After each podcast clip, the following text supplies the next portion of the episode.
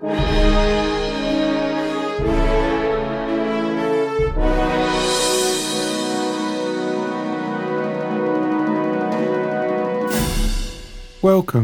You're listening to Mark and Jackie's Wildlife and Photography podcast.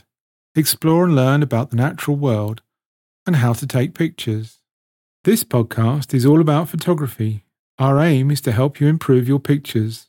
It doesn't matter what camera you use.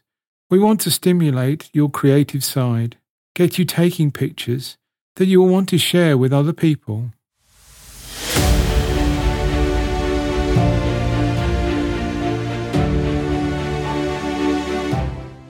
Episode 13 Finding Wildlife to Photograph.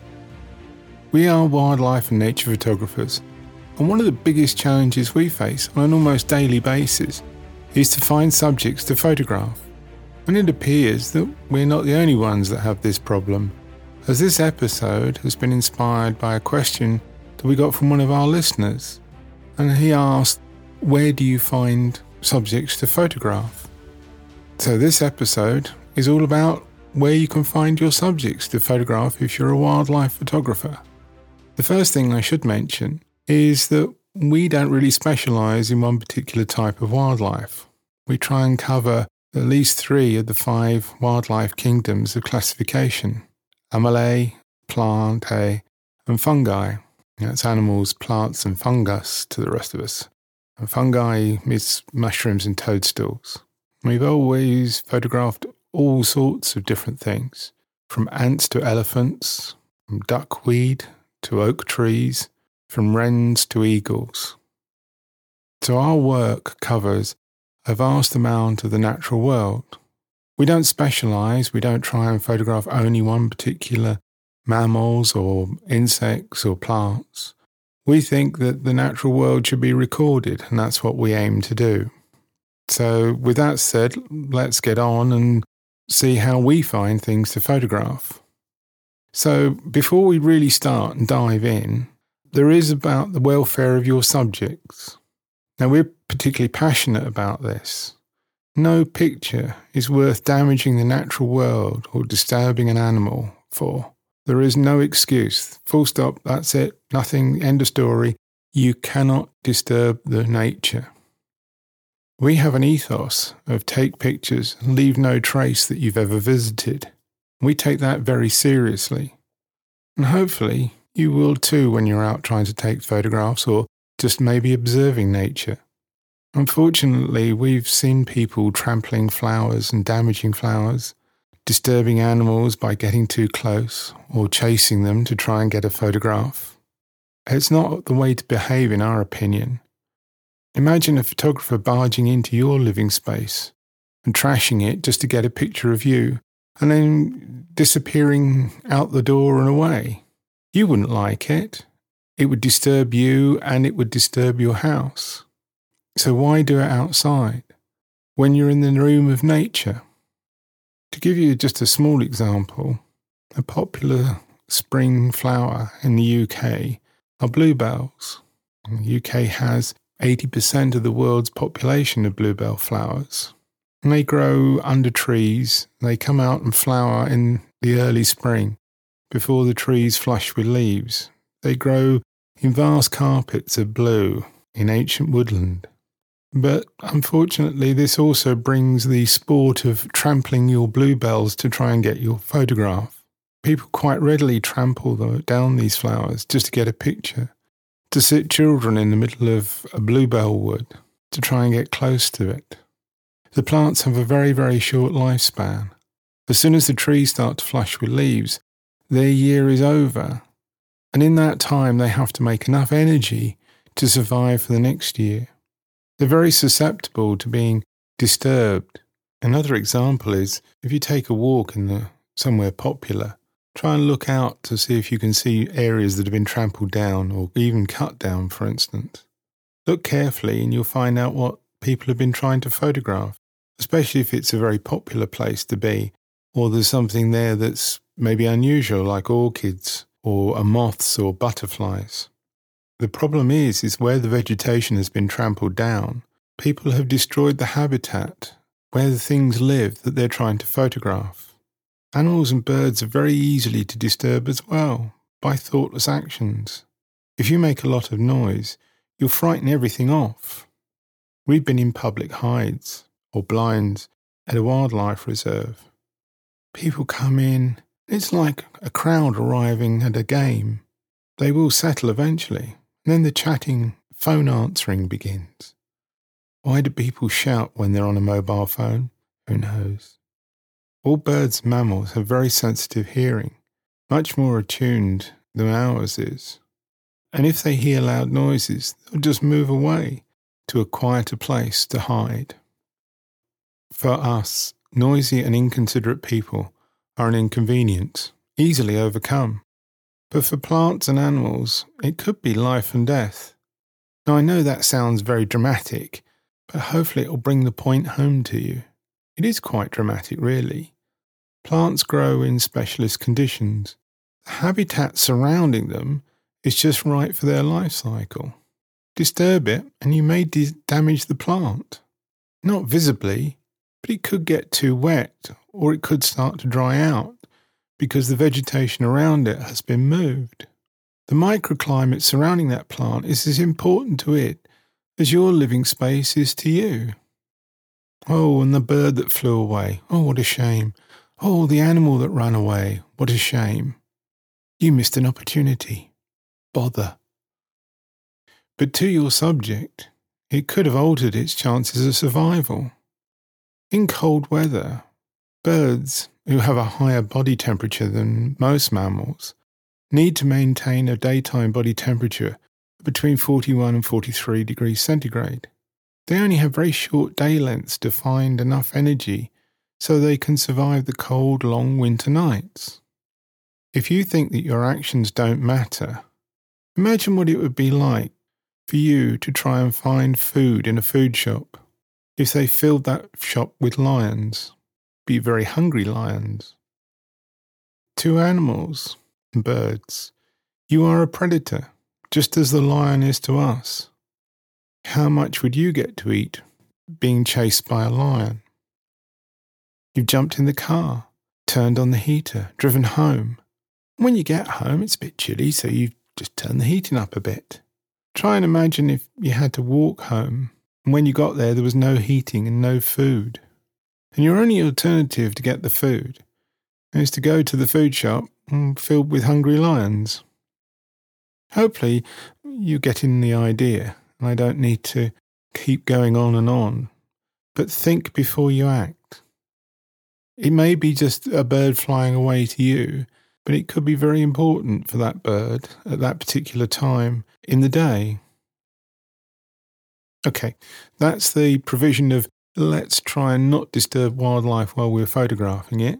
And now let's go on to finding wildlife to photograph. We believe you've got three choices. If you can think of more, well, fine, let us know. We're going to present the choices and let you make up your mind.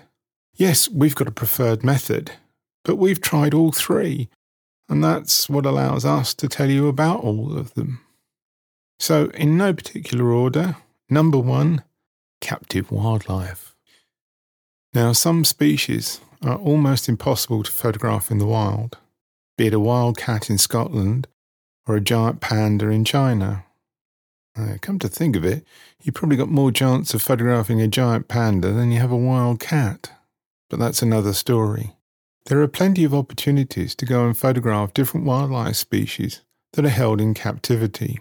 If you think of zoos and specialist photo opportunities, if you want to photograph it, I bet you can find someone who's got a captive example that they'll let you photograph. After all, it ranges from birds of prey to big cats and everything in between.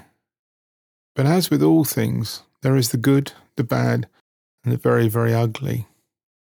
For the most part, it's only the bad that gets all the headlines, with welfare issues and cruelty, keeping animals in conditions that are not suitable for them. Whereas most people that are doing a brilliant job just sail under the press and media radar. Our advice is that if you want to go to the captive opportunity route, then check out the credentials of the organisation or the individuals before you actually book one of these adventures. Many will claim, some a bit dodgily, that they're part of an officially sanctioned program to hold captive animals.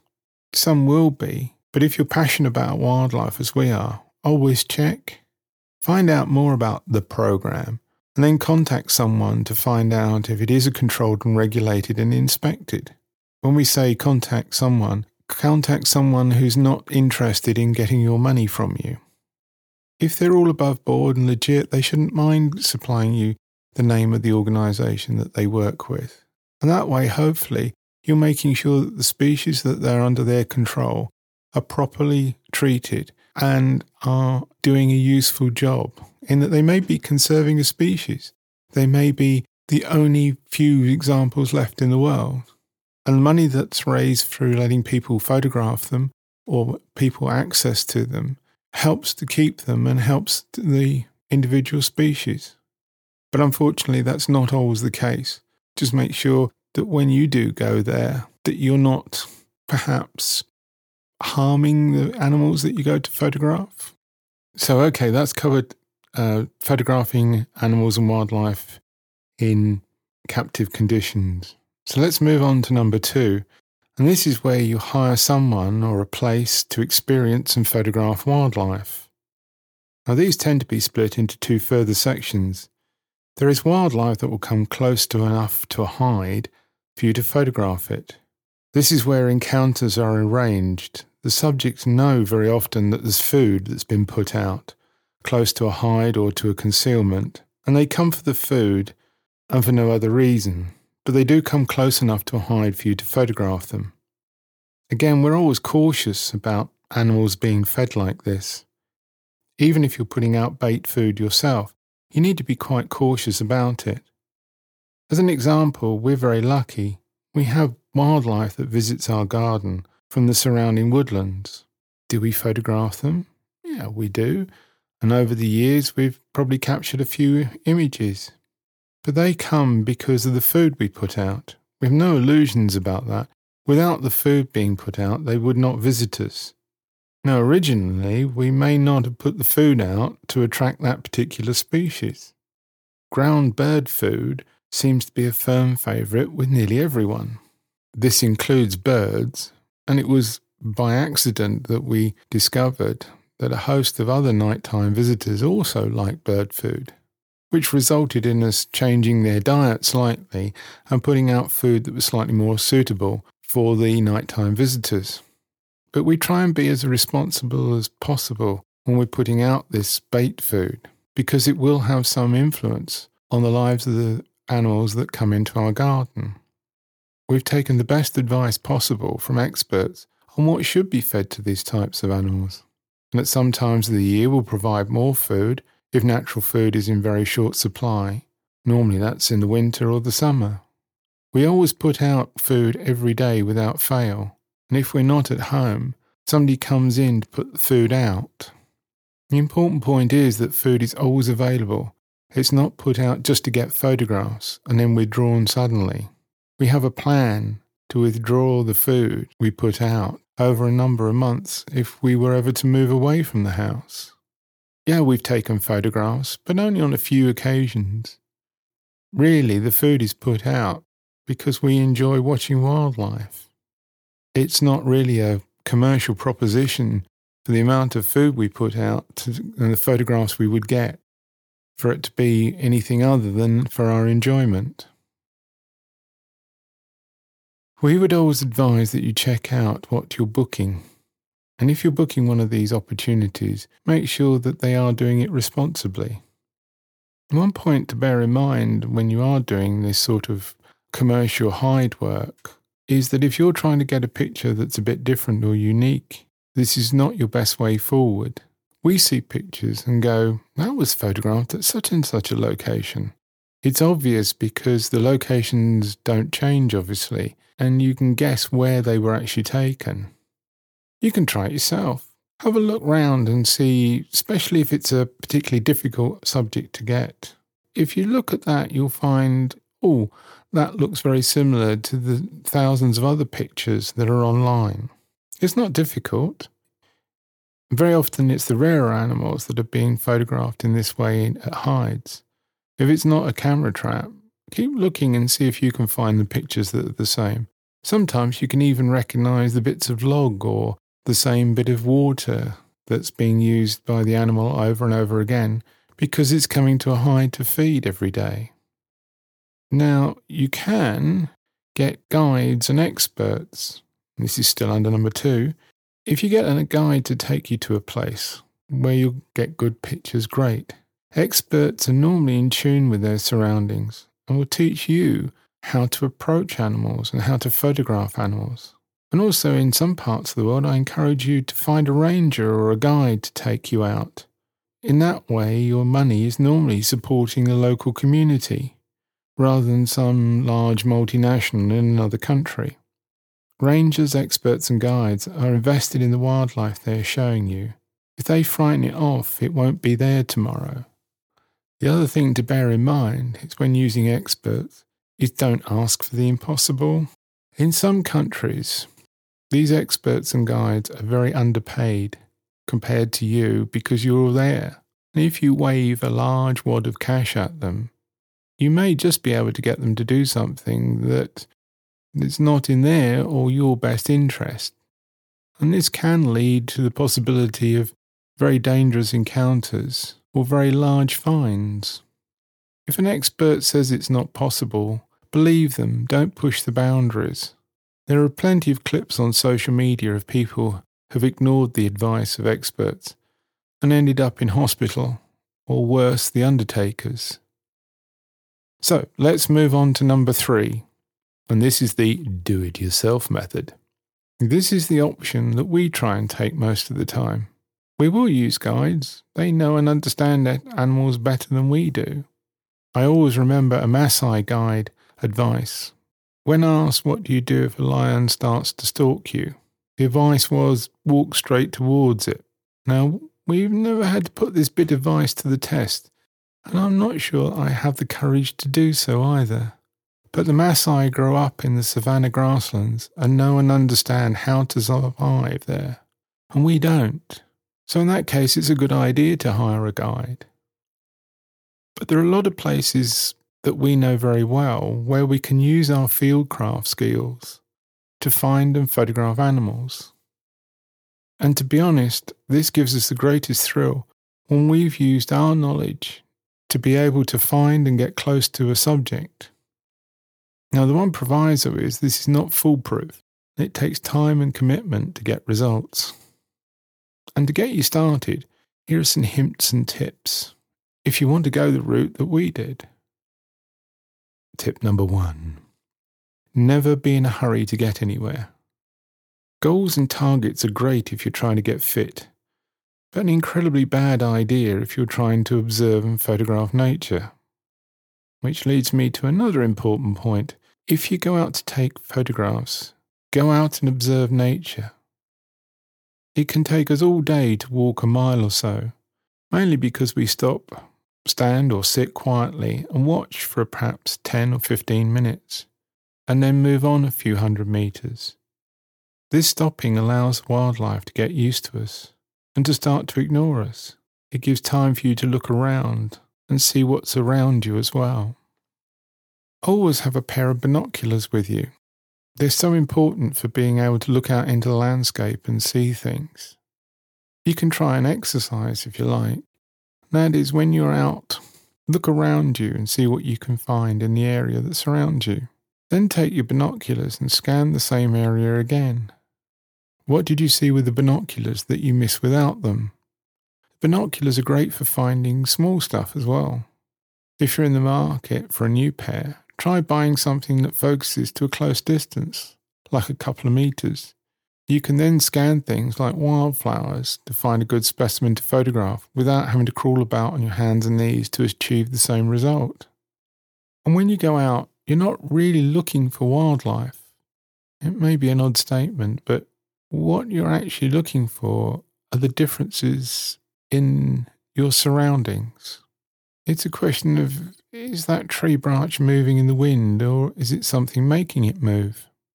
If you look at trees moving for long enough, oh, what an exciting life we lead, you get to know when something is not right. You're not trying to see wildlife, trying to spot what is different or wrong with the vista in front of you. It's not easy. It's even more difficult thing to try and teach. We've been asked many times, where do you find all the things you photograph? When we say somewhere nearby to where the questioner lives, we get the, I haven't seen them there. The chances are a lot of people will have walked straight by without noticing. Don't get me started about checking mobile phones or listening to music while you're out looking for nature or for pictures. There's no chance that you'll spot anything. This skill will work and let you see a lot more than most people will. It also helps to identify and spot things to photograph. And a bit of a by and by, the sort of did you know? We've been in Africa and our guides can spot all the major animals that we failed to see. For us, it's like, why didn't we see that? You're used to spotting animals on in your surroundings, it can be quite disconcerting that suddenly you start to miss things or you didn't see the lion or elephant standing there. And the simple reason is is that we're not used to the surrounding habitat that we're in. It takes time for you to become familiar with different landscapes. When we moved to Scotland, we had to start all over again, learning to spot the outer place in a landscape that we were not familiar with. We're just starting to be able to spot deer laying in the heather, but it's taken time and effort on our part.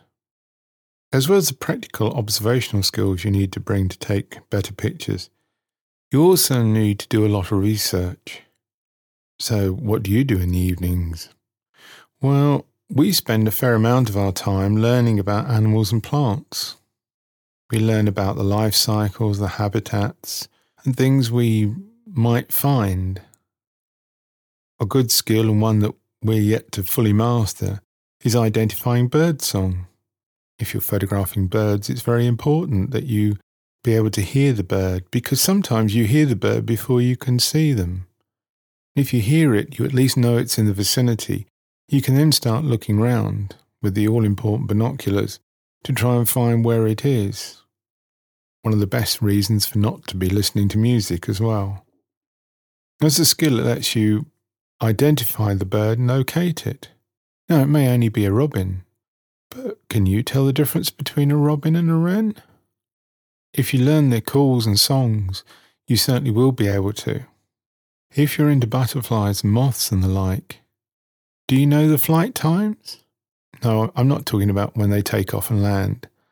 Most species of butterfly and moth have what is known as a flight time. That is in a typical year, if there is such a thing, when you might be expected to find individuals on the wing. This information, as well as knowing the food plant of the caterpillars, will stand you in good stead. Why? Butterflies and moths will normally be close to the food plants that their caterpillars are going to feed on. After all, their job is to mate and make eggs. The eggs are typically laid directly onto the food plant. What's the best time of day to photograph butterflies? Don't go out in the middle of the day, is our advice. Butterflies need to be at a certain internal temperature to fly.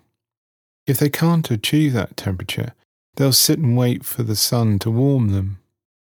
Early mornings and late evenings give you the best chance of a cooperative subject that's not going to fly away in a few seconds, or normally just as you point the camera at it. Can you tell the difference between fox and dog footprints? Or perhaps more to the point, fox and dog poo. These are important things, you know, because that allows you to know what's in the area if you're going up a riverbank, for instance, do you know what otter poo looks like? Do you know what it smells like? Do you know when deer move to the lower levels at the onset of winter? How does rain affect the species you're trying to find? All these things are important things to know, in our opinion, because they allow you to look at a landscape and think, oh, there might be deer there or there might be birds there. If you photograph woodland species of bird, for example, Do you know which trees are in fruit or seed currently? Because that's possibly where the birds are going to be feeding. Look at the edges and the open glades of the wood, not in the thick tree cover. Woodland birds tend to feed in the light, and the insects that they sometimes feed on tend to concentrate in the areas of sunlight. If you're looking for a particular species, can you identify it by hearing its song? Building up skills allows you to find your subjects. It's not going to be easy learning all this new stuff. It never is. It's a very, very steep learning curve. And you're not going to get results straight away. I can tell you that from personal experience. But over time, you'll find more things to photograph. And for us, the importance is that the pictures that we take are individual to us. They're not taken from a well known spot. The icing on the cake is that you get a better picture. Well, we think they're better types of picture. And we gain a deep understanding of our world and the plants and animals that we share it with. Now, we're not going to tell you what you should do to find your subject. After all, that's up to you. That's your individual choice. What we will say is that the way we work, we believe, is the best way. Well, obviously, otherwise we wouldn't be doing it. But it also gives us the greatest satisfaction to know that we've done something that's not easy, that we've recorded something that perhaps other people have walked past and missed. Hopefully, this podcast will have given you an informed choice about what you should do and how you should proceed with your wildlife and nature photography. We wish you luck in the future. Thank you for listening, and my name is Mark Bloomfield. You've been listening to a wildlife and photography podcast produced by M&J Bloomfield. For more information and details about us and our work, visit our website at mnjbloomfield.com. Thank you for listening and we hope you'll join us again soon. Punishin Mushin.